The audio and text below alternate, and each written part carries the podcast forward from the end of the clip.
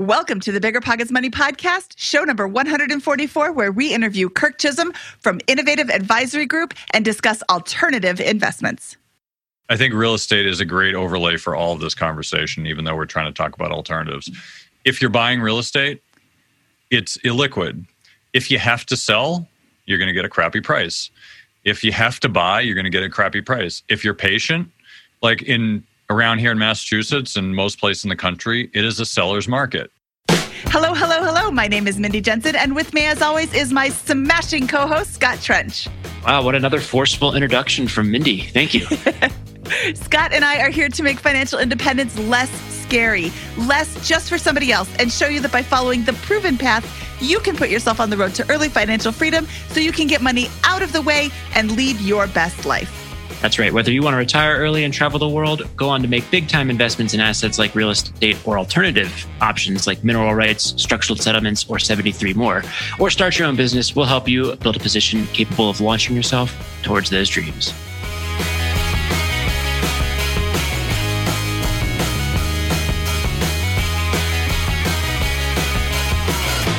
Scott, I'm super excited for today's show because we're talking to Kirk Chisholm. I've known him for several years, and he's an advisor, a financial advisor who has a passion for alternative investments. I'm not talking about Bitcoin. Oh, wait, I am talking about Bitcoin and horses and mineral rights and all sorts of things that you didn't know you could invest in, or at least I didn't know you could invest in. Yeah, I mean, he has a great framework and wealth of experience investing in these types of things. And I just learned a ton from Kirk today, so I'm excited to bring him on. I am super excited to bring him on, too. We don't get into the ins and outs of the individual investments so much as the framework and the mindset around what you need to be thinking of before you jump into these alternative investments. Everybody has that hot new investment that they heard from somebody, but you really need to know what you're doing in order to make these investments work. Yep, absolutely. And I think that this is a great introduction to this concept. Interest rates are sky high in 2023, and buying a rental property means you could get stuck with an 8, 9, or 10% mortgage rate. But what about a 2.99% rate with Rent to Retirement? Rent to Retirement has 2.99% seller financing available on turnkey properties. You heard that right. That's a seller-financed 2.99% interest rate with an average cash flow of over $900 per month. Plus, they've got options where you can put as little as 5% down with no PMI. As the nation's leading turnkey investment company, Rent to Retirement helps investors build headache-free, high cash flow rental portfolios. And since their properties are fully turnkey, newly built or renovated, leased and managed, anyone can invest, even those who aren't into landlording. So what are you waiting for? This 2.99% rate deal won't last long. To learn more, visit renttoretirement.com. That's renttoretirement.com. Or text REI to 33777. Again, text REI to 33777. When it comes to financial guidance, you got to trust the source. It's why you listen to this podcast. When Mindy and I want to upgrade our wallets, we turn to NerdWallet. Scott's right. Their expert team of nerds dives into the details to help you find smarter financial products. Before NerdWallet, Mindy and I were paying for vacations in cash, missing out on miles, and not even knowing what we're leaving on the table. But now we're flying through the skies for free, thanks to our new cards with more miles and upgrades than ever. So if you want more travel rewards, hotel upgrades, or airport lounge access, no matter where you go next, let NerdWallet help you make it happen with a killer travel card. Don't wait to make smart financial decisions. Compare and find smarter credit cards, savings accounts, and more today at nerdwallet.com. NerdWallet. Finance smarter. As with all cards, credit is subject to lender approval, and terms of each credit card issuer apply. This show is sponsored by Airbnb. Did you know that I turned one of my first homes into an Airbnb? It's true. And it even helped me get the extra income I needed to launch my real estate career. So if you want to try your hand at making even more income with your property, Airbnb is the place to be. Your home might be worth more than you think. Find out how much at airbnb.com/host. Kirk Chisholm from Innovative Advisor Group. Welcome to the Bigger Pockets Money Podcast. This is super exciting today because we are talking to you today about alternative investments. Everybody knows the stock market. Everybody knows real estate. Everybody knows bonds and my feelings on bonds. I don't like them. But we are going to talk about alternative investments. When I was talking to you a couple of weeks ago, you told me you had this big list of alternative investments, and my thought's like, oh, he's got 4 or 5. You don't have 4 or 5. You've got a ton of alternative investments, and some of these are really, really cool. Yeah, I would agree with that. I love what I do, Mindy, because it's so much fun to find new alternative investments all the time. I put this list together, and there's more that aren't even on this list. Every time a client calls me and says, hey, I want to do this, I'm like, that is the coolest thing I've ever heard. Well, can we get a quick intro? How would you describe what you do, and how would you describe what an alternative investment is for those listening? So I'm a wealth manager, a investment advisor, a fee-only investment advisor. And we got into this space because, we were doing traditional investments, and not that they're boring, but there were so many things outside of that piqued my interest, real estate being a big one of them. And as I look at alternatives, and let me clarify, answer your question with alternatives, the way that Wall Street defines alternatives is different from mine. The way they define it is it's something outside the box, which to them, their box is a mutual fund. Is it a stock? Is it a bond? Is it a mutual fund? If it's not, then it's an alternative. They usually characterize it as like a hedge fund. And I think that's such a narrow scope for what alternatives really are. Based on their characterization, real estate would be an alternative, right? And I don't think too many people here would consider real estate an alternative. So the way I characterize alternatives is really, in some ways, it depends on the person. So if you only invest in CDs, a stock may be an alternative. But the way I characterize it, just to simplify it, is they're investments that are not securities. So they're outside of the stock market. Now, that could be horses or real estate or tax liens or a private company that's not listed on exchange. Anything except for stocks, bonds, and mutual funds really are what I would consider alternatives. And I think true alternatives, really, the point of considering them, and I just want to make this point, the point of considering real alternatives is not that they're different or they're better or they're riskier or, you can put a lot of labels on them. The real point is if you're putting together a portfolio, let's say you're a real estate investor and you have 20 different properties. Well, you want 20 different properties because if one of them, something happens to it, you've got 19 left to help support the cash flow. Just like a stock portfolio, you don't buy one stock, you might buy a few mutual funds or an index fund, or you buy multiple to reduce your risk. Well, the problem in the stock market is everything has a very close correlation, right? It would be like having two properties that are next door neighbors to each other, and then you have a tornado that goes through the neighborhood. You have this diversification, this low correlation. Alternatives provide that because the stock market is not related to, let's say, a rental property or a tax lien or a horse. There's very low correlation. So the point is, if one of them doesn't do well, it should not strongly affect the other one. So that's really why you want to consider alternatives in general. Okay, so I'm looking through this list of alternative investments. And at the top, we start off with real estate. There's residential real estate and commercial real estate. And within the real estate space, just the overall comment, real estate, I think most people think residential rental real estate, but there's, I think the first, 10 or so are actual real estate investments that are diversified out from real estate. Some of these are pretty interesting, like storage units. I think storage units are a great investment. I read an article, I'm dating myself, in 1995 in the Chicago Tribune that said people have so much stuff, they don't want to get rid of it. They can't just, throw it away. They can't afford a bigger house, so they go and put it in a storage unit. Well, when you go to your storage unit, people will put stuff in there. The storage unit sets you up with an automatic credit card. If you're watching YouTube, you can see that Mindy does not have a storage unit. And also for reference, Mindy read that article when she was 5 years old. Yeah, that's it. I read it when Scott was 5. But yeah, so when you get a storage unit, they set you up on an automatic monthly credit card billing cycle. And who checks their credit cards? Who checks their credit card statements? Like literally no people. Not, I shouldn't say that. That's not the correct word of the word. That's not the correct use of the word literally. Everybody who listens to Bigger Pockets Money checks their credit card statements, yes, right? But so many people don't. So what's an extra $100 on a $1,000 credit card bill? Oh, whatever. Yeah, I guess I spent that much. I'll just pay it. And it's this vicious cycle, almost like a gym membership. If you don't go, they put you on this automatic cycle or automatic billing cycle so you don't forget to pay because you never would pay if you didn't go.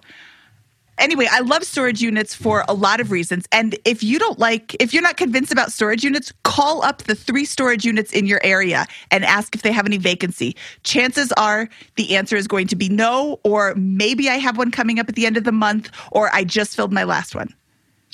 Just to chime in here, we have 75 units on this list. So for example, we talk about real estate. We've got residential, commercial, industrial, tax liens, private mortgages, flipping, lease options, those types of things. We can't possibly get into all 75 in detail. So this is more of an exploration of the concept of alternative investments and how to go about getting them. Kirk, what is your framework for approaching this overwhelming landscape of opportunity in the world of alternative investments? How would you introduce someone who's thinking about getting into this to the concept? Well, that's a great question, because I think that a lot of people see this, they have this shiny object syndrome.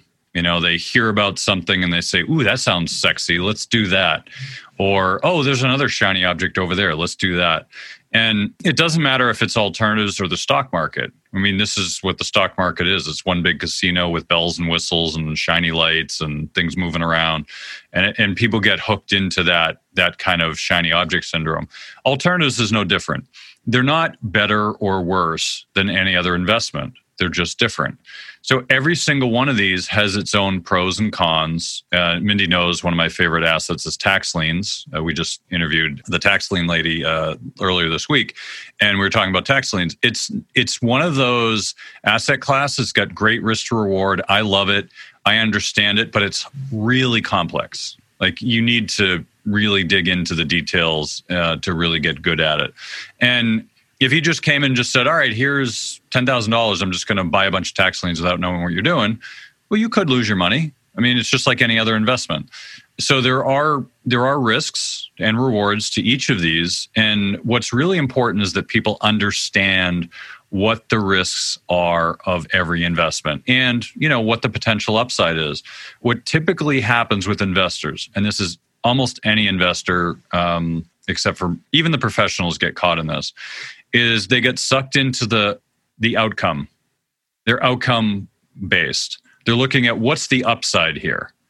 And we take a very different tact, because what I find is the outcome takes care of itself if you do your work properly.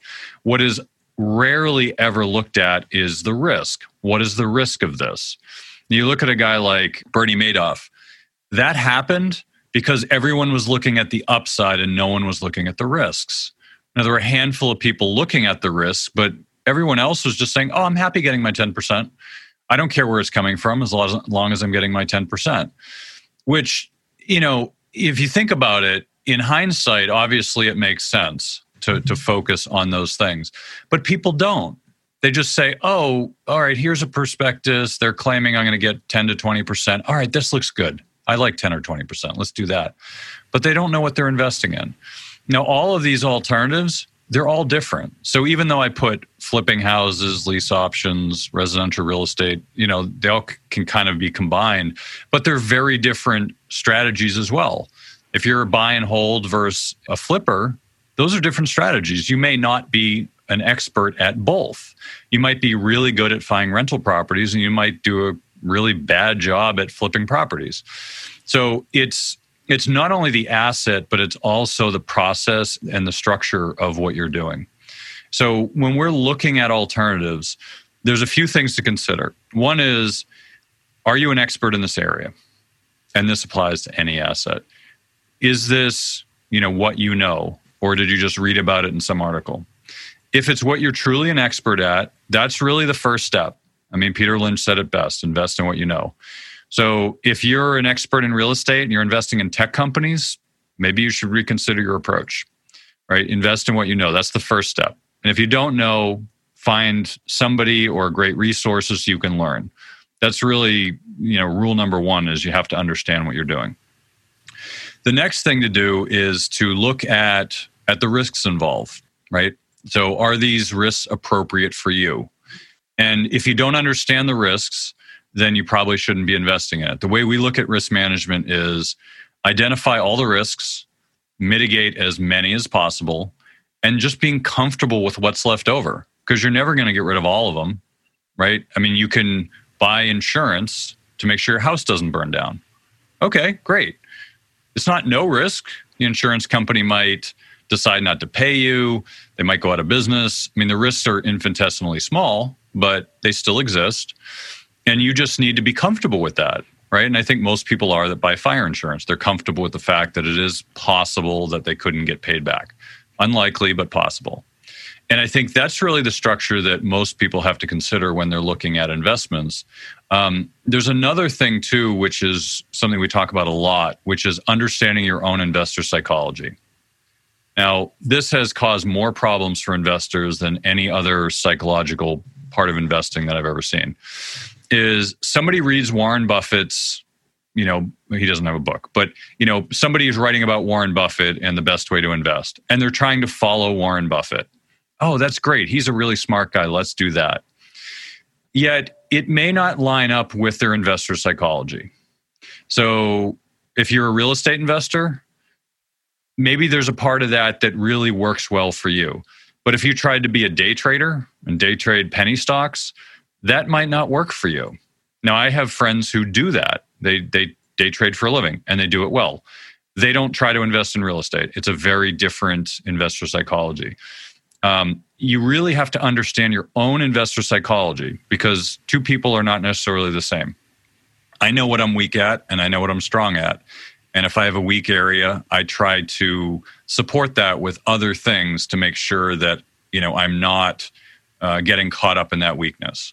So you really need to understand yourself. That's a really important part of this. And you can't just read a book and assume you understand. You have to really kind of understand how you react in different situations. So let's try to kind of figure out a way to get in the minds of someone who might be listening to the show and think, hey, I'm an aspiring investor. And I look at the stock market, and we've talked about index fund investing and why we like that approach as opposed to day trading here on the Money Show, because of the, and one way to put it would be the reasonable efficiency of the market and the difficulty and amount of time it will take to invest to exploit the inefficiencies that maybe your day trader friends are investing and are realizing, right? So, and I'm not an expert in any of these categories. I'm not an expert in real estate. I'm not an expert in oil and gas LPs. I'm not an expert in franchises. I'm not an expert in diamonds. It can go on. But I'm willing and eager to begin investing time into a learning about one of these categories. How do I approach that? Do I look for one that's particularly inefficient? Do I look for one that I just like the most? How do I begin diving into these if I'm an aspiring investor? Yeah, I would say first off, it doesn't really matter what you invest in. You have to think about what's your ideal outcome. So it doesn't matter if you're investing in real estate or horses. What's your outcome? Are you looking for income? Are you looking for 10% a year? Are you looking for tax write-offs?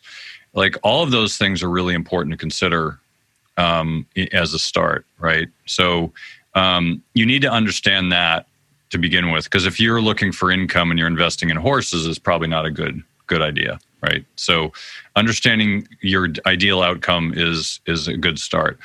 The other thing I'll point out is you don't have to invest in everything. You don't. We see stuff all the time, and to me, it's just part of the joy that I have in this profession is learning about new and really cool investments, like motion picture film tax credits. Who's heard of that?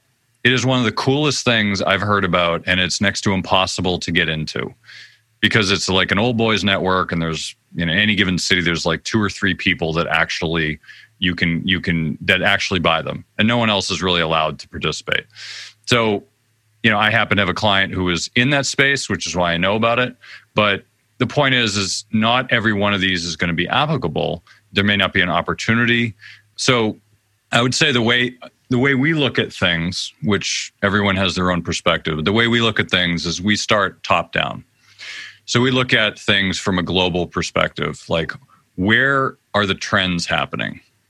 Because I want to be involved in a trend, right? So if the trend is SaaS companies or SaaS, software as a service companies, if that's a trend, then I want to look for something in that trend, right? If farmland is not trending, meaning it's not doing well and it hasn't been for quite some time, number of years, then I probably don't want to invest in farmland.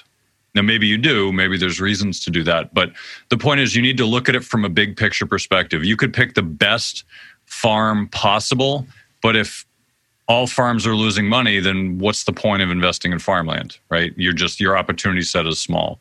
So you have to understand where the money flows are going, where the trends are going. I mean, given what's going on with COVID, right? All of these cloud-based services are doing well. Amazon's doing well. All these companies that are really, that have been trending in the right direction, it just got accelerated. So you want to understand where the trends are, just like with real estate, right? You don't, if people are moving out of your city, you probably don't want to invest in that city. You want to invest in a city where people are moving to. So looking at the big picture is a good start, understanding where the opportunities are, and then just finding something that you really enjoy learning about. Because if it's painful, you're going to be spending a lot of time in this. I mean, if you're investing in real estate, if you've never done it before, you're not going to just pick up a book, read 5 pages and say, I know everything, right? You're going to have to dig in. You're going to probably want to talk to other people, other real estate investors, find out what's working, what isn't working. Like you have to have a bit of a passion for it to really do well at something. So I'd say, having an understanding, and like I said, this big list is really just to start people's, gears working in their brain. There's a ton of stuff in here I would never invest in.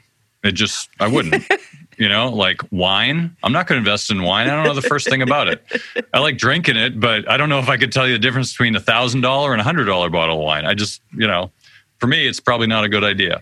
Artwork, things like that. I mean, there's a lot of payday loans. I actually know enough about that to not do it. But, there's lots of assets on here that you can just start digging in, just saying, hey, I know a little bit about that. That's, to me, seems interesting, and just start doing some research. I mean, the nice part about the internet is you can find almost anything out there. Some are harder to find, but there's at least some basic information that you can do some digging, like motion picture film tax credits. There's not much out there. You can find enough to kind of get the cursory, overview. But once you kind of learn enough to say, all right, that's not going to work because I don't have any connections. So you move on, you find something else. I'll give you an example. We just interviewed a guy on oil and gas investing, and it was a really interesting perspective. I know enough to be dangerous, but I'm not an expert. This guy is a driller. He drills wells, tons of wells every year. He knows it inside and out. So it was an interesting conversation. I'm not going to just pick up and start doing that because I know how much he knows and how much I don't know. And that's a reason that I'm just saying, I'm not passionate enough about that to really put the time in to get that good. So I think those are kind of some ways that I would start to look at this, is just start to narrow down and just start eliminating things off the list. That's another way to do it. When we talk about real estate investing, a framework I have in mind for thinking about it is the barrier to entry is not in dollars, but in time. And that time investment is probably in the order of 250 to 500 hours of self-education that many investors, and it's a sliding scale. Some people feel comfortable for that. Some people need to put in much more time than that. Investing, education, learning, listening, meeting people, studying the market, whatever, in order to have a reasonable risk-adjusted return of entering into a quality residential real estate project or flip or whatever it is.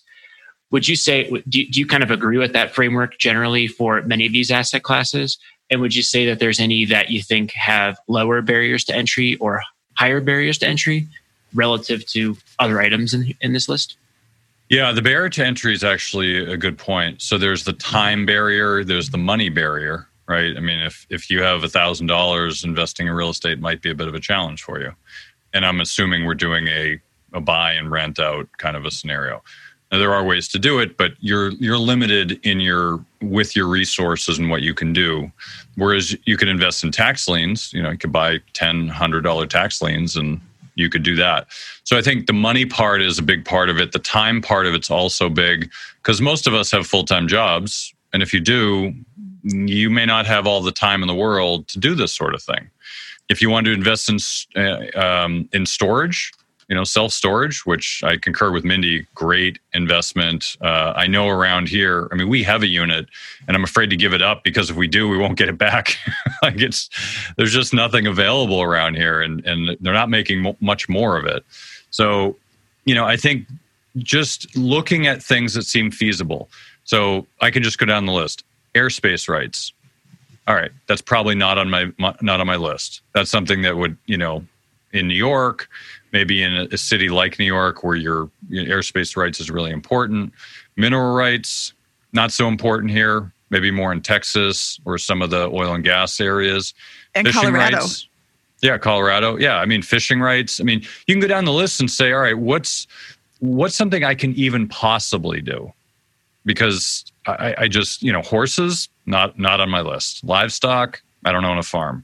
So you can get on the list and start eliminating some of these and just kind of look at things that you may have maybe some insight into or some background or know some people who know something.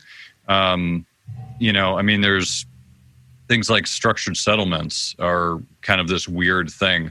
I looked into that 10 years ago, and what I realized is I need to have an attorney on staff because 90% of this is about making sure that your rights to the settlement are solid. And it's really a court process. And I decided it's just, the numbers just aren't there to make it worthwhile to do that. Because I got to hire an attorney full-time. We're not doing that kind of volume. Some companies are doing nothing but that, and it works for them.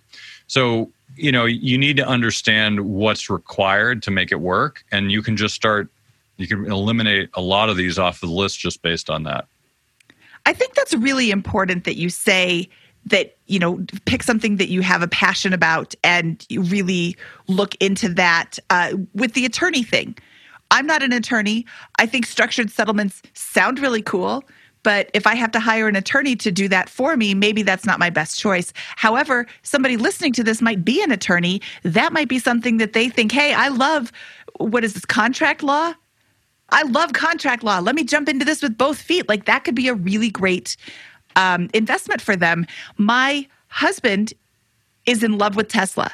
And not just now. He's been in love with Tesla for a long time. It's you know, he thinks it's overvalued now and whatever. And he's been passionately consuming every bit of information and then spitting it back at me about the company and their building plans. And oh, like last night he was telling me how they built a factory in China in 9 months, but the one that they're building in Texas, because they did all this work in front, they're going to build it in 4 months. I'm like, wait a second, we have way stronger building codes than China does. How do you build an entire factory in Texas in 4 months? And frankly, I don't really care about the answer because that's not something that revs my engine. Scott, I did a pun. I did a joke. Yay. But there's a guy who's got a podcast called Tesla Daily. He worked at Kohl's, like the department store, but was fascinated about Tesla. And now he's got this top podcast and knows everything there is to know about it because it consumed him. He would have done the research anyway, even if he never got the podcast and even if like nothing ever happened with it. He just loves it. So if you're going to be, you know, like real estate, Scott says he's not an expert on real estate. I don't know why you say that, Scott. I think I'm an expert on everything, but real estate specifically. And I love doing the research. I love doing the work. It's like, it's not work. What is that phrase? If you love what you do, you'll never work a day in your life. I work every day and it's like no big deal at all. I can't wait to go to work.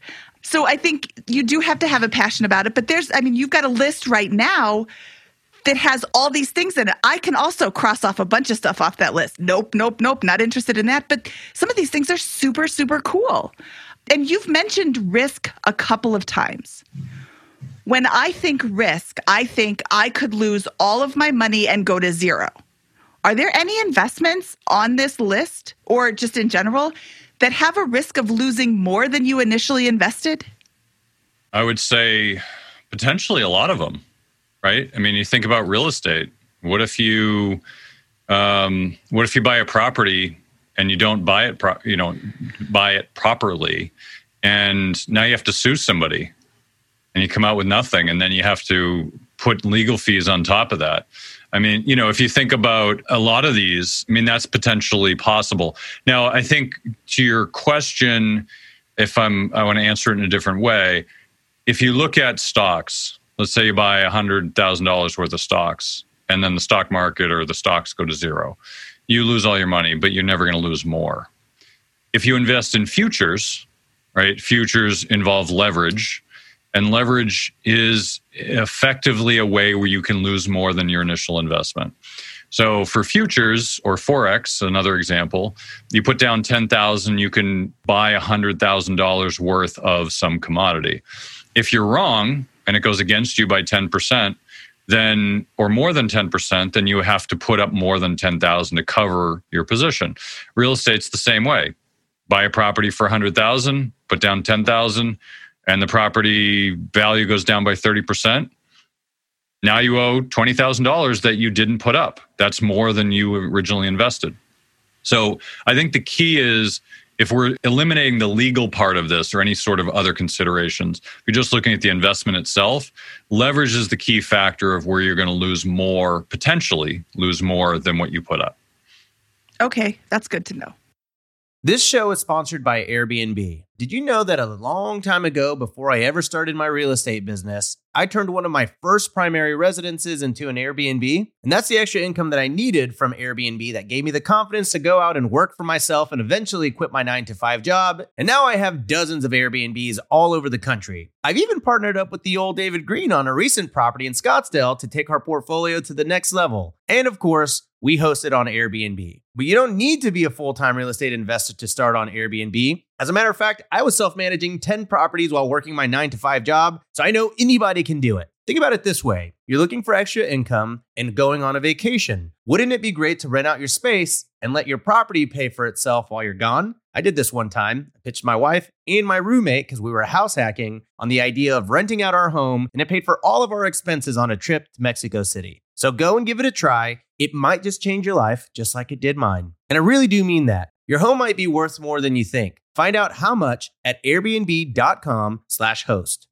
Saving for a down payment, a wedding, or just looking for extra money to invest? Monarch Money turns your budgeting woes into wins. That's why the Wall Street Journal named it the best budgeting app overall. Monarch is the top-rated all-in-one personal finance app. It gives you a comprehensive view of all your accounts, investments, transactions, and more. Create custom budgets, set goals, and collaborate with your partner. And now, get an extended 30-day free trial when you go to monarchmoney.com/pockets. Monarch's simple, intuitive design makes it easy to manage your money like a pro. Add a partner or family member to your account for no extra cost, so combined finances become a breeze. Customize your budgets and notifications, set up automatic rules for transactions, and more. After trying out Monarch for myself, I understand why it's the top-rated personal finance app. And right now, get an extended 30-day free trial when you go to monarchmoney.com/pockets. That's monarchmoney.com/pockets for your extended 30-day free trial. Listen up, business owners. Here's some quick math. Fewer costs equals more profit. The problem? You're spending more than ever on operations, materials, deliveries, software, and more. So why not reduce your costs and headaches with NetSuite by Oracle? NetSuite is the #1 cloud financial system, bringing accounting, financial management, inventory, and HR into one platform and one source of truth. NetSuite lives in the cloud, which means you can reduce IT costs with no hardware required. Cut the cost of maintaining multiple systems because now you've got one unified business management suite. You improve efficiency by bringing all your major business processes into one platform, slashing manual tasks and errors. It makes sense that over 37,000 companies have already made the move to NetSuite. Don't let rising costs sink your business's growth. By popular demand, NetSuite has extended its one-of-a-kind flexible financing program for a few more weeks. Head to netsuite.com/bpmoney. That's netsuite.com/bpmoney. netsuite.com/bpmoney.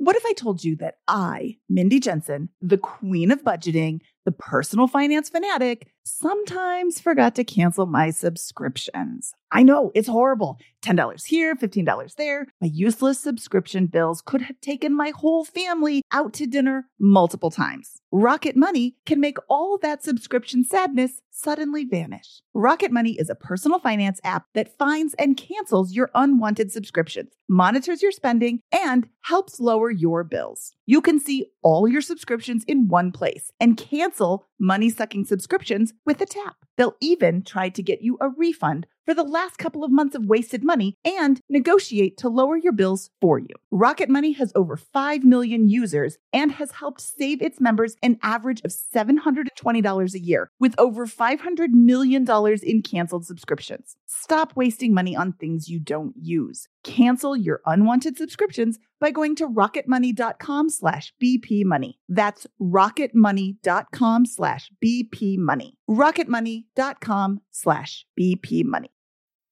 When we talk about some of these investments and getting into them from a position maybe where I'm not already an accredited investor, right? So, I mean, that's got to be another one of these. Some of these investments are only available or are much more available to accredited investors, even without the financial minimums that you have to put into them, just because of SEC regulations. Do you have any kind of frameworks for approaching that problem, or how folks can get around that or work through that? Yeah, so the accredited investor thing it's a sore spot for me, because I think it's kind of obnoxious to say people with certain amount of money are the only ones that can invest in this certain type of investment. That has actually lightened up a lot in the last 10 years. It's getting better. It's still an issue, but it's getting better. It's obviously there to protect investors, but it's in some ways, it's also there to protect the high net worth people from competing with everybody else. So if you're investing in real estate and you're investing in a real estate fund, and that fund requires you to be a accredited investor, who's to say you couldn't just buy the property yourself, right? Like there's nothing to say that you have to be accredited to buy a piece of real estate. It's really more of the structured side and the security side that limit you. So for us, we invest in alternatives all the time. This almost never comes into the picture for us, the accredited investor thing. Obviously, we have to make sure that it's suitable for the client. But if you're an expert in horses, who's going to come here and say you shouldn't be investing in horses because you're not accredited? I mean, that's the most ridiculous thing I've ever heard. So that's not how they really look at things when the regulators, when they look at it. You really have to just, if you're relying on other people or funds, then you can get caught up in that. But if you're investing directly, very infrequently will that actually even come into play. Got it. What about some of these investments? I think people call investments, but don't really know what they're doing and are more just speculating groundlessly. Now, let's take artwork, for example. There's a few people I know who invest in art and make money in it. But I think many people buy art, maybe not knowing what they're doing and thinking that it's an investment. Do you have some of the traps that you think people fall into? Like another good one is diamonds or diamond rings. One of my buddies, I think, is going to buy a diamond ring, and it's a great deal. It's going to be a good investment. It's like, dude, that's a capital gain that you'll never realize, and it's not really an investment. Zero people buy used diamond rings. Yeah. Here's another one, Scott. Have you ever met anyone who didn't get a good deal on a diamond ring? I have not met anyone. I don't know. I think I'll be out there. I bought a diamond ring, and it was a synthetic diamond, and I got it because there's a whole bunch of good reasons for that. At lower price, really good quality. No one's dying to mine the diamond, all that kind of good stuff. And I know that its value dropped right after I bought it. So I'll be that guy who didn't get a great deal on the diamond ring, but I got a great fiance who I'm going to marry later this year. So congratulations. That's all that matters, right? Anyways, yeah. Yes, I get your point though. Sorry for throwing you off there. Yeah, no, it's interesting because I remember reading about diamonds maybe 12 years ago. And there was a great article, I forget where it was, but it was one of the magazines. But it was this long article about how diamonds actually work, how the monopoly works, how they, you know, restrict pricing, you know, the different types of diamonds. Like, it was really thorough. And I read it and I came away with, all right, so diamonds, any diamond you buy is worthless unless you're mining them, because they're effectively creating a market which shouldn't exist except for the fact that they have a monopoly that is sustained because they're all, you know, they're all colluding effectively. It's not really a monopoly, but it more or less is. So I could very easily go and mine a bunch of diamonds and come out and just start selling them at a big discount. And there's just this monopoly that exists, and that's the reason why they're high priced. And I get it. You know, it's just part of, it probably shouldn't be allowed, but it is. And I think you just need to understand what the quote unquote value is. And this is actually something, I'll bring it up because this is something that people rarely think about. When we look to buy an investment, we go in with the exit in mind. So we know why we're buying it. We know when we're going to sell it and why, right? So if you buy Tesla and it's $100 and your exit's $200 and it goes to $250, you probably should sell it. You've waited too long. Like, you need to adhere to your strategy. There's nothing wrong with taking more profits, but what a lot of people do is they come out, they buy a stock, it goes up, whatever, 100%, and it hits their target. And they just say, you know what? I think it's going to keep going higher. Well, let me spoil it for you. You can't predict the future. No one can. So you have no idea what it's going to do. And the bottom could drop out tomorrow. I actually had a client who worked at Uber, and he wanted a certain price for the stock. And I said, you know, it hit that price right after it went public. And I said, you need to sell it. He's like, I don't know. I think it's going to go a little higher. I said, sell the stock. We talked about this. We had a long conversation. We agreed this is a good price. And at the moment, he said, I don't want to sell it. So he held on. He said, you know, I got to run. Let's talk about it tomorrow. The stock dropped like 10% the next day. And, you know, we talked and I said, that's what you missed. You missed your opportunity. Now, fortunately, it came back and it came back again. We had the same conversation. Oh, you know, I think I should hold. I'm like, just sell the stock. And fortunately, he did. And then we had COVID hit and then the stock dropped like a stone. The point being is you don't know the future. You have to put together a plan and you have to stick with it. And you can't go back and say, oh, I lost out on money I could have made. Yeah, I know. And I could have gone to the casino and I could have hit snake eyes and made tons of money, but I didn't do that. And if I didn't bet on this, this would have happened. You can't go back in history and say, you know, woulda, shoulda, coulda. You just need to have a plan and stick with it. And I think I saw Mindy celebrating when I said you need to have an exit strategy in mind. Like, that's really important. That's what we do. Any investment we have, there's an exit strategy. And if you don't know, then you shouldn't be investing. So let me. I'll use some time selfishly here for me. So my exit strategy when I invest is I leave my money in that investment, or I intend to leave that in that investment, basically in perpetuity, right? Like, so for example, I invest in a stock market index fund, and I never have an exit, right? I plan to build wealth 30, 50 years plus until I, you know, potentially begin to modify my portfolio to begin withdrawing on it, right? But that's a plan. Yeah. No, so that's an indefinite investment horizon, right? And so the requirements with that philosophy for me are sustained cash flow, or at least cash generation that does not require me to put more capital into my investments on a regular basis to sustain them, and the maximum possible long-term appreciation of that asset, right, over a long period of time, right? And so for that, because of that philosophy, I invest in stock market index funds because I don't have to touch them and they're completely passive. And I think I'm going to get a reasonable shot at least average long-term returns.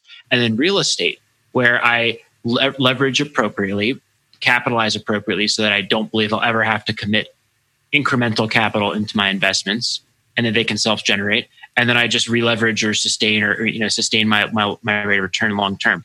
If you share my philosophy, or if that philosophy is, you know, shared by anybody listening, what are some asset classes in this list of alternative investments that might satisfy those requirements for indefinite long-term returns, no continued capital commitments? Yeah, and actually, let me go a little bit off the reservation here and answer this a little bit differently, because I think this is a great point that a lot of people miss. So having that plan, even if it's perpetuity, I mean, you look at trust funds or endowments, like college endowments, those have perpetuity as their timeline. But even with that, there has to be some parameters of what if this happened, would you still sell, right? So let's say you're investing in gold, right? And gold just goes up to 10,000 tomorrow. Well, you have to reassess and say, is that too expensive, right? Maybe it is. I would say it's too expensive. I would say the price I would look at for gold would be much lower. So if things get too overinflated, like in 1999, you might have said, you know what? I think things are a little bit crazy. Maybe I should reconsider what I'm doing. Because part of this is actually is, and this is something that I do a lot with investing, is I wake up and I look at my investments, say, would I buy this today?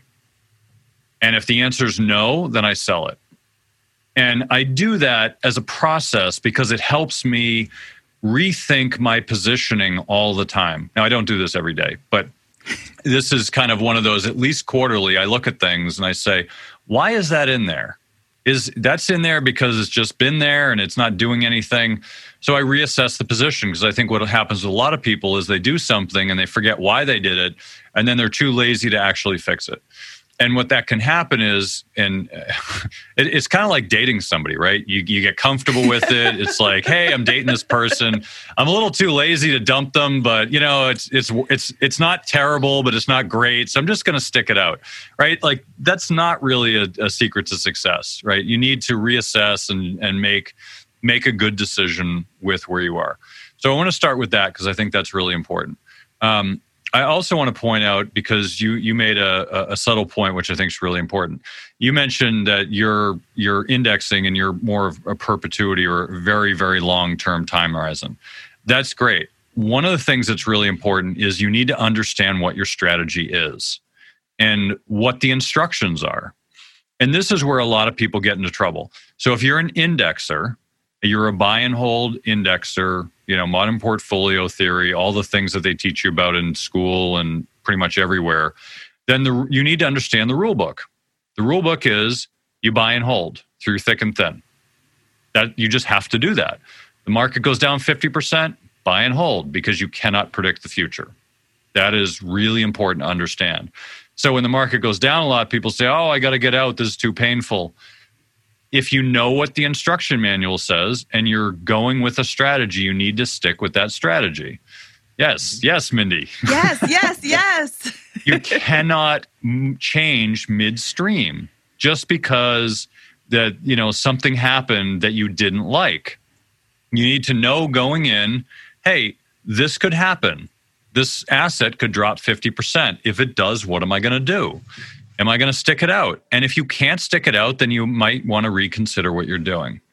Now, the way I look at it is, from my perspective, any sort of investing is risk management first. That's what we do for everything. Risk management first. Can we manage the risk on this? So for the stock market, we don't look at a buy and hold forever approach, because I think that if if you're driving down the road and you see a boulder in the road, you don't just hit it, fly from the car, get back into your car and keep driving. You drive around the boulder. So our strategy is a little bit more tactical, and we look at things. It's not day trading, but we're looking at managing risk. We understand that we're not going to outperform the index in any given year, but we know that we're not going to lose 30, 50% when the market goes down. So our strategy is very different. And I understand where it's strong and where it's weak, and I have to abide by the rules that I've set out. And if I do, then it works out well. If I start deciding to go off script for what we're doing, that's where I can get myself into trouble. And this applies to any investment, whether it's stocks or real estate. You have to understand the instruction manual and you have to follow it.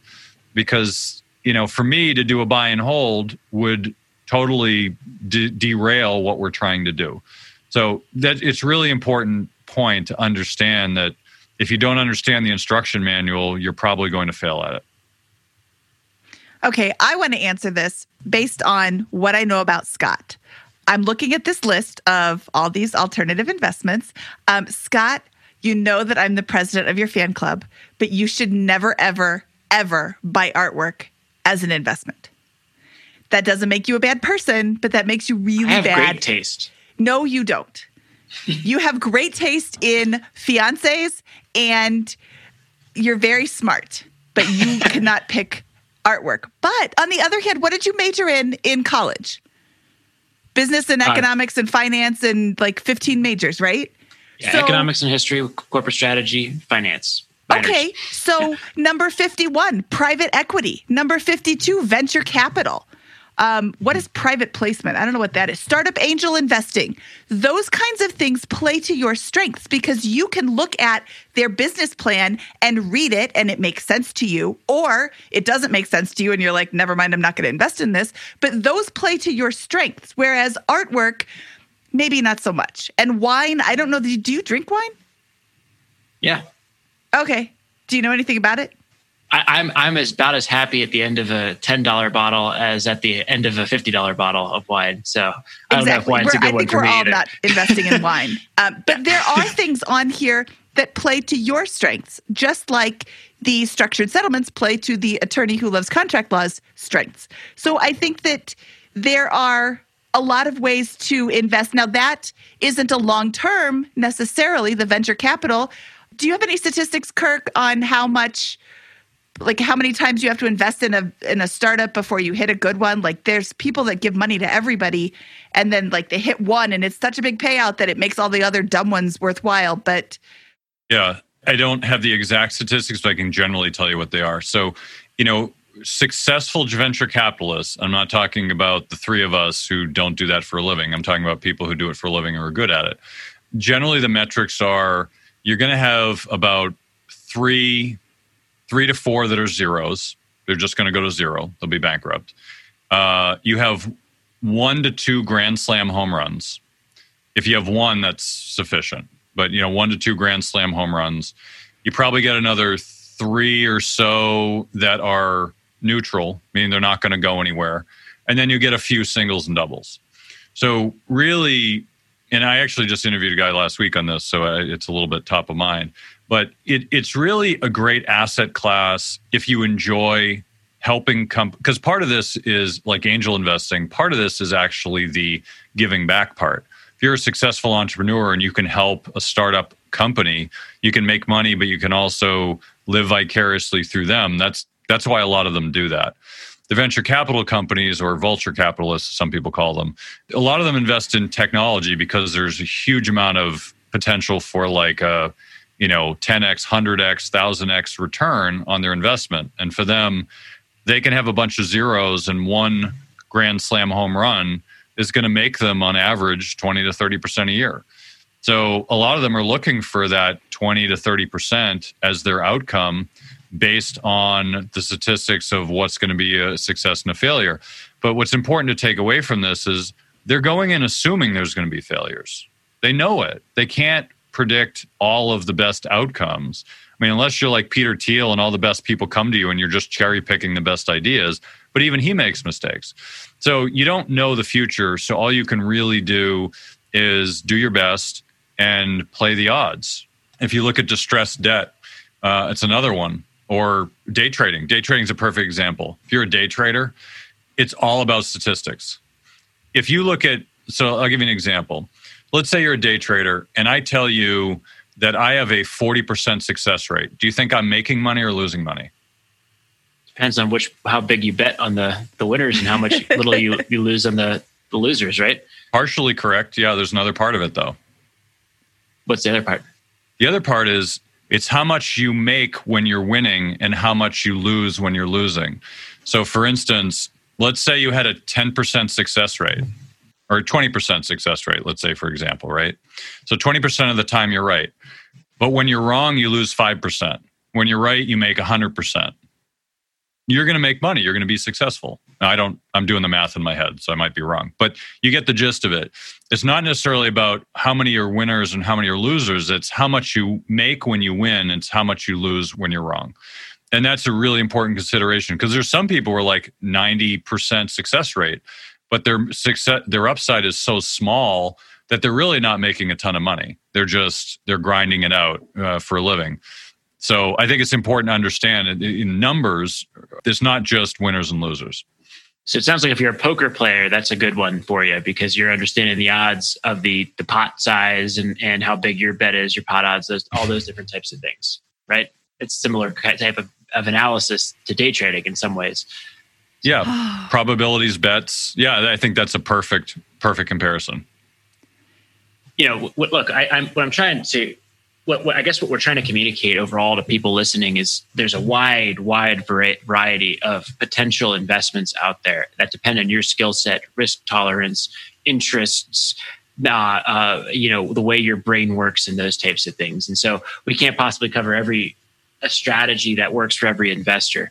But I will, I do think it might be helpful to just give everybody my framework and how I'm thinking through this list and walking through that for me, right? Like we already talked about my long-term approach to those types of things and my skill set. My skill set is in real estate investing and operating small businesses and private equity in the private equity space or smaller, right?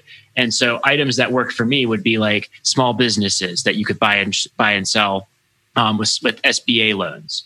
Venture capital, private equity, or angel investing will be things that I'm sure I will become interested in future years, right? In either investing in the funds or individual companies in some capacity alongside those folks, right? Again, we talked about the small business model and the massive amount of inefficiency and the number of small businesses being sold by boomers recently. I think there's a lot of inefficiency in that market that a hustler could go and figure out how to realize, and a lot of non-financial things that come into play, like a business owner who's selling a company and maybe has a few key employees that they want to retain who are like family to them. And they're not going to be as concerned about price. They're going to be more concerned about keeping their legacy going, the name on the business, those types of things, those types of areas. So like, those are some of the ways that I think about it. And those all fit in my framework of I'm willing to invest forever in those assets, never want to commit more capital or be forced to commit more capital in those assets, but will sell whenever the appropriate time comes for those investments to realize their gains or whatever. Anyways, I know I'm being selfish and hogging some of my philosophy, but I feel like that's maybe helpful for some in thinking through how I would condense this list of like 75 different things into ones that might appeal to me based on my background. It's not just the assets too. I mean, you're making some great points. It's not just the assets as well. It's also the way you invest in them. So let's say, for an example, angel investing. You could find a company and give them money for equity. You could loan them money for debt. You could put money into a fund and invest in a bunch of companies. You could there's a thing, I'm not sure if I have it on this list, called the search fund, which is an interesting concept which is not really talked about much, but it's basically, there's an attorney in Boston. What he does is he goes and finds businesses, and businesses that potentially want to sell. He'll acquire the business and he'll put in some recent Harvard MBA grad or whatever running the company, and he'll buy it for a good price, and then he'll put that person in and he'll make good cash flow. It's not a huge space, but it's something that I find interesting because you're able to buy a cash flowing business. You don't want to do it yourself. I mean, if I want to buy a dry cleaning business, I don't want to do that. They're great businesses from what I hear, but that's not what I want to do. So you got to find somebody to run it, and you have to incentivize them. I mean, I have a client who buys car washes, buys a bunch of car washes, huge cash flowing businesses, great business. I don't know that I want to do that, but he does it. He does it well, makes great money. So I would probably say, hey, I've got a bunch of money. I want to buy a car wash. Can you help me? It's just finding creative ways to get into the space. It doesn't have to be you're doing it all. You could find other ways to do it too. So I think it's really important to not only understand the opportunity, but how you're going to do it and how you're going to manage the risk. Because I love real estate. I don't want to be a landlord. So I need to find another way to manage the risk of the property management. And so I would have to either find somebody, invest in a fund, invest in a REIT or whatever it might be, but I would find an alternative approach to do that. So you have to look at things multiple different ways. Do you have any clients or do you find any stories of people who are relatively successful at this within a year or two, starting with no more than maybe $50,000 to $100,000 in net worth? Or is this really a game that you should be considering you know, after you're rounding out 500,000 in investable net worth or $1 million? Is there any like general frameworks you'd have for the entry point, or where leverage of your time is effective relative to the amount of dollars you have to invest, or those types of things? I think it depends on the investment. I mean, if you're thinking about investing in a company and you have $5,000, then you might need to find other investors. That might not be enough. So the amount of money is really important in terms of what your possibilities are. I mean, if you're investing in tax liens, you could do that very easily buying a bunch of $100 tax liens. So low risk, low entry point. But if you're buying real estate in Massachusetts, let's say, it's going to be really hard to invest with $10,000. You know, property prices are really expensive here. So the amount that you're getting in is a really important part of that. And that's why you need to understand what the other alternatives are to invest in that asset if it doesn't meet your criteria.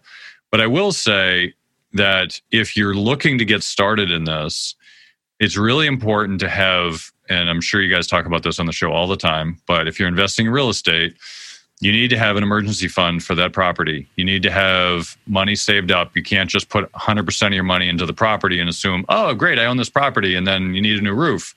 And now what do I do, right? It's not really much different from investing in private company stock. You invest in the stock and then you need the cash tomorrow to buy a new car. Well, you can't. You invest in that company, you can't sell. That is tied up. That is illiquid assets. You can't do a darn thing with it. You don't run the company, someone else does, you're stuck.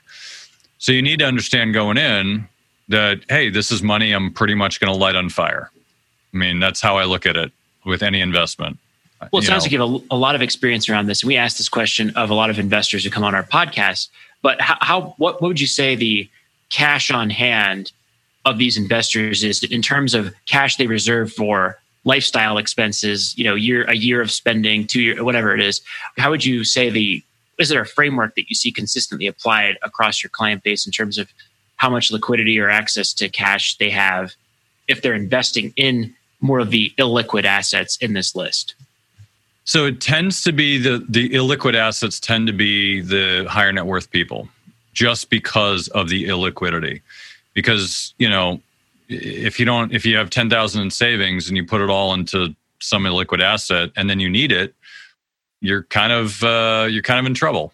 Whereas, you know, high net worth investors, they got an extra $1 million. They don't need to liquidate $5 million tomorrow for no apparent reason. Like, there's a lot more well thought out planning done with higher net worth people because they know that in no scenario would they ever need $2 million if they're worth $5 million. There's just no scenario that it's going to be such an emergency they need to liquidate that. So they can afford in that scenario to put into illiquid assets. Now, I'm not saying everybody should look at it that way because, you know, if you don't have $5 million, let's say you only have $100,000 as your net worth and you wanted to start buying real estate, there's nothing wrong with that. You just need to understand what your potential needs would be. And this is a good question, but it's really hard to answer. I have clients who have 1 month worth of an emergency fund, which I think is way too low. I have clients who have 12 months. I think 3 to 6 months is probably a lot more normal to have in terms of an emergency fund. But a lot of this also depends on your cash flow. Are you getting a pension, or Social Security? That's more or less guaranteed income. I say guaranteed in air quotes because who the heck knows what's going to happen with Social Security. But let's just say for the moment, you're relying on Social Security. You're more or less guaranteed to get paid that, okay? Now, if you have a job at a company where you're an employee, you could get laid off tomorrow. You don't have a lot of security with that income. If you run your own business, you might have a pretty strong, let's say real estate, you might have a pretty strong cash flow. But whoever thought COVID would have happened, and now you got a bunch of tenants you can't evict and they're not paying rent, and now you're in trouble. So you need to really kind of find a comfort zone for you that you can look at I call it thinking about the worst case scenario. Like, what's the worst thing that could happen? And if you're comfortable with the worst thing that could happen happening, then I think you're pretty in good shape. It doesn't mean you have to be that conservative because there's a lot of people who I don't know, oil and gas investors or a lot of real estate developers, they leverage themselves up to the hilt. Then a bad economy happens, they go bankrupt, and then they do it all over again. It's a very common theme. And they make tons of money when things are good, and they never know when to shut it off. They never know when to stop. So you're kind of protected by good trends, but as soon as bad times hit, that's where people get into trouble. And so you need to, if you want to be really smart about it in managing your risk, you really need to think about what's the worst thing that could happen. What if half my properties start paying me rent? Am I okay for 6 months? What would I do? Right? And thinking through those scenarios. Maybe you need to get a home equity line that you never tap just in case. Maybe you need to save up more money. I mean, Mindy was on our show recently and we talked about this, like having that emergency fund, having, what did you say, 6 months or 18? It was a big amount. I said 6 months at the minimum simply because COVID is our, I hate this phrase, our new normal, but it's our new normal. And if I have a tenant who can't pay rent, I have to pay that rent. I have to pay the utilities if it's, you know, or shut them off. I have to do all the things. And until I get somebody in with a eviction moratorium, that could be a really long time. What's the eviction moratorium now? I think it's till the end of the year. This is being recorded in the middle of September in 2020. And I think the moratorium goes through the end of December. Is it going to go farther? It might. I mean, what do you do? It's such an unprecedented thing. You can't just kick everybody out. You have to make sure you can cover your interest in that property. And 6 months is the minimum that I would suggest you have. Yeah, and I think we've all kind of experienced the COVID thing, which has been an extreme end of what could happen in the worst case.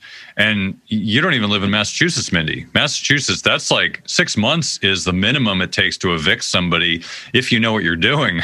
The state is very tenant friendly, and try to evict somebody in like when it's cold out. Like the courts are going to say, we'll wait till the spring, then we'll review it then. Like it is not the best state for that. So, you know, that's also a part of it. But then I go to Rhode Island and they'll kick you to the curb in 30 days, put all your stuff on the curb, and they don't care. So I think, you know, there's a lot of considerations that you have to understand when you're investing is what is the worst that could happen? And I don't know, maybe a tornado goes through.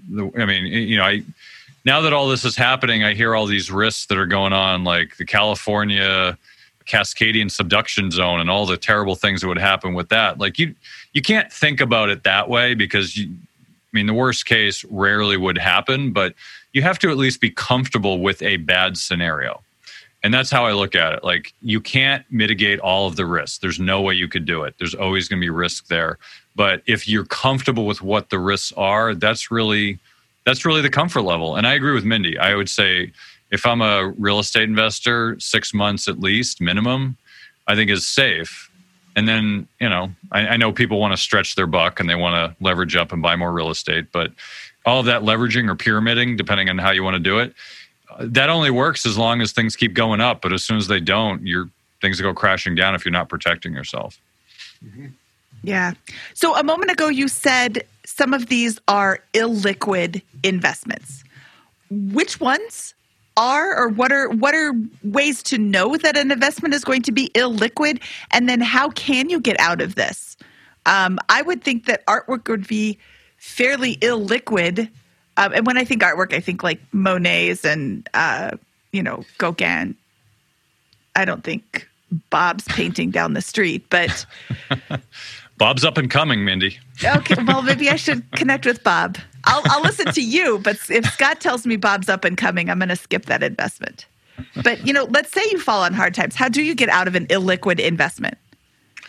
Yeah, and that's a good question. So let's say, now every one of these is different, but let's take something that the listeners are going to understand. Let's talk about non-traded REITs, right? The traded REITs, they're liquid. You can go in the stock market. You can buy and sell them every day.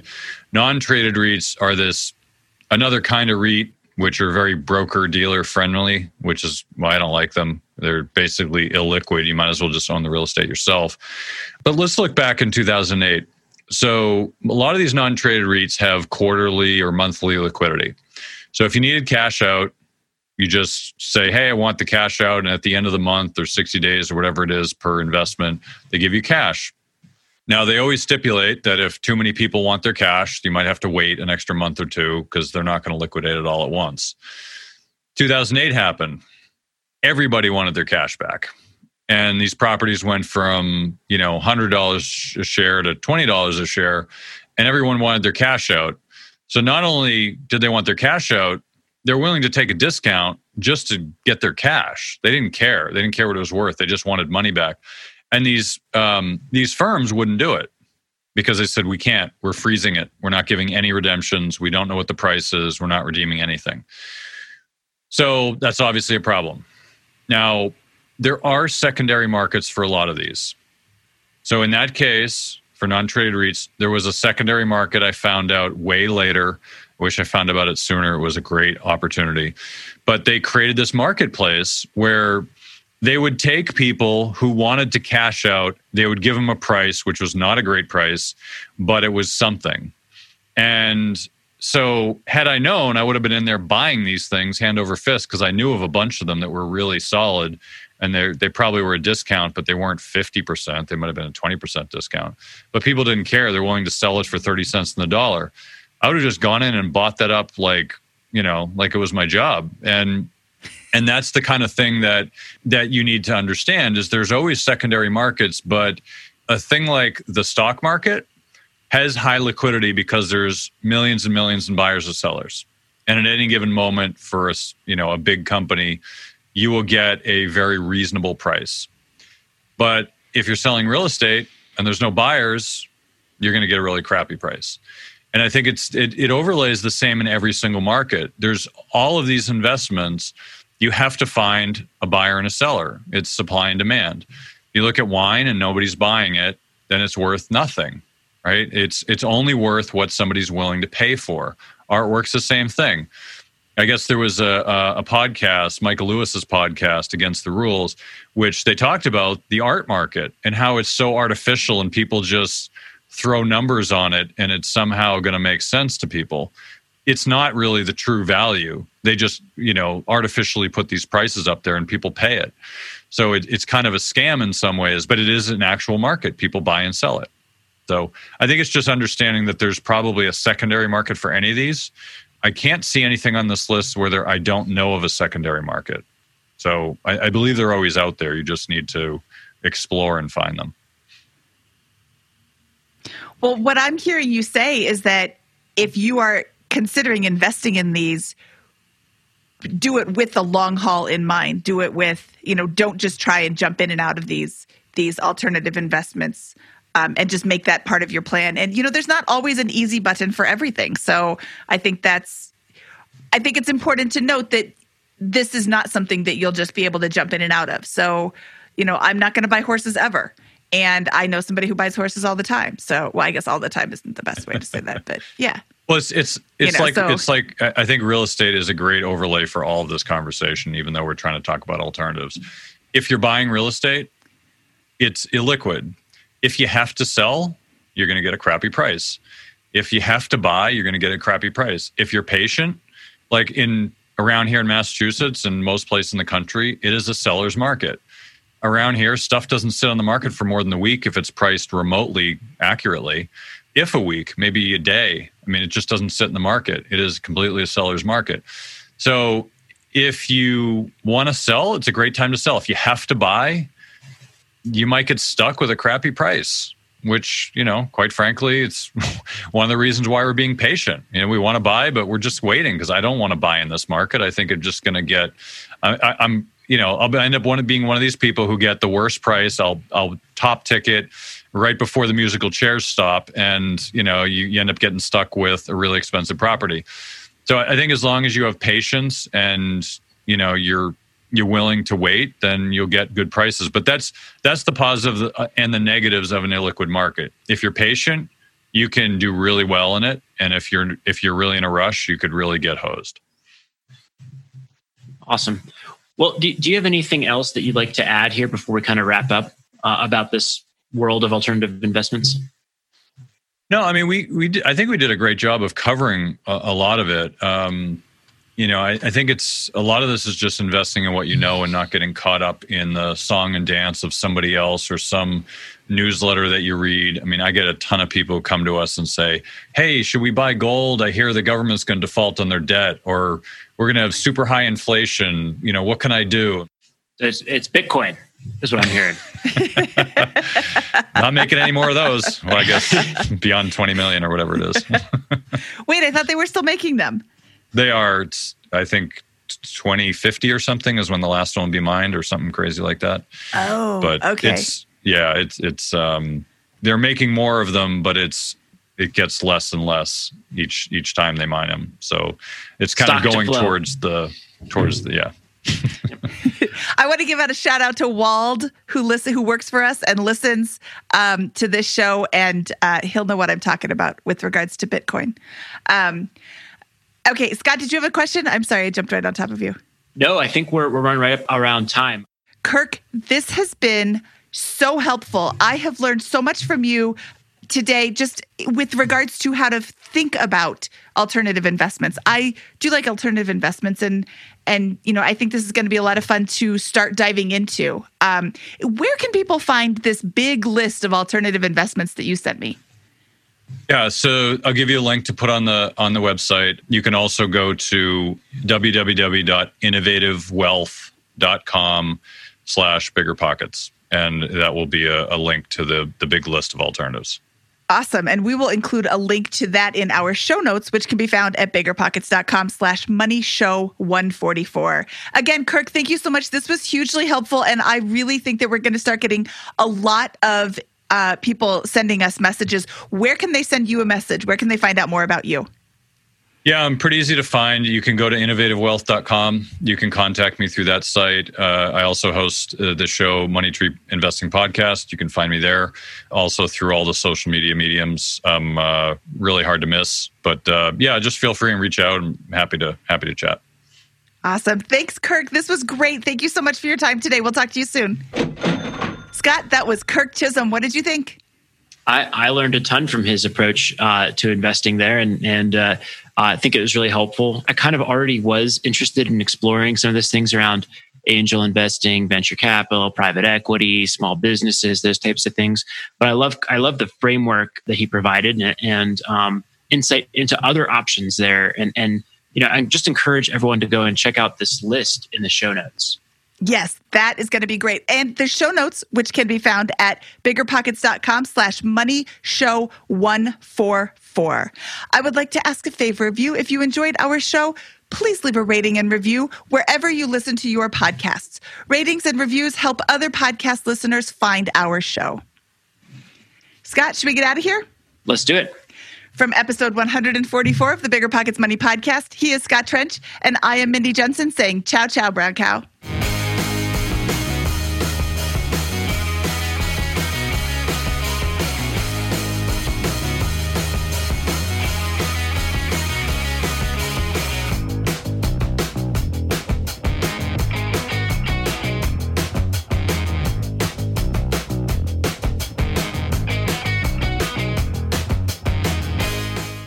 The market is changing, and finding your way can be tricky. Rates shift, headlines whirl, but your goal hasn't changed. You want financial freedom, and the best investors know it's not about timing the market, it's about time in the market. If you're ready to get into real estate investing or take it to the next level, finding an investor-friendly agent is your next step. With the BiggerPockets Agent Finder, you can find the right agent in minutes. Just head to biggerpockets.com/deals, enter a few details about what and where you want to buy, and boom, instantly matched with an investor-friendly agent who fits the bill. These local market experts can help you navigate the neighborhoods, analyze the numbers, and take action with confidence once and for all. This free resource is only available at biggerpockets.com/deals. Get an agent, get the deal, and get closer to financial freedom at biggerpockets.com/deals. That's biggerpockets.com/deals to find your investor-friendly agent today. The content of this podcast is for informational purposes only. Past performance is not indicative of future results, and all host and participant opinions are their own. Investment in any asset, real estate included, involves risk. Use your best judgment and consult with qualified advisors before investing. Only risk capital you can afford to lose. Bigger Pockets LLC disclaims all liability for direct, indirect, consequential, or other damages arising from reliance upon information presented in this podcast.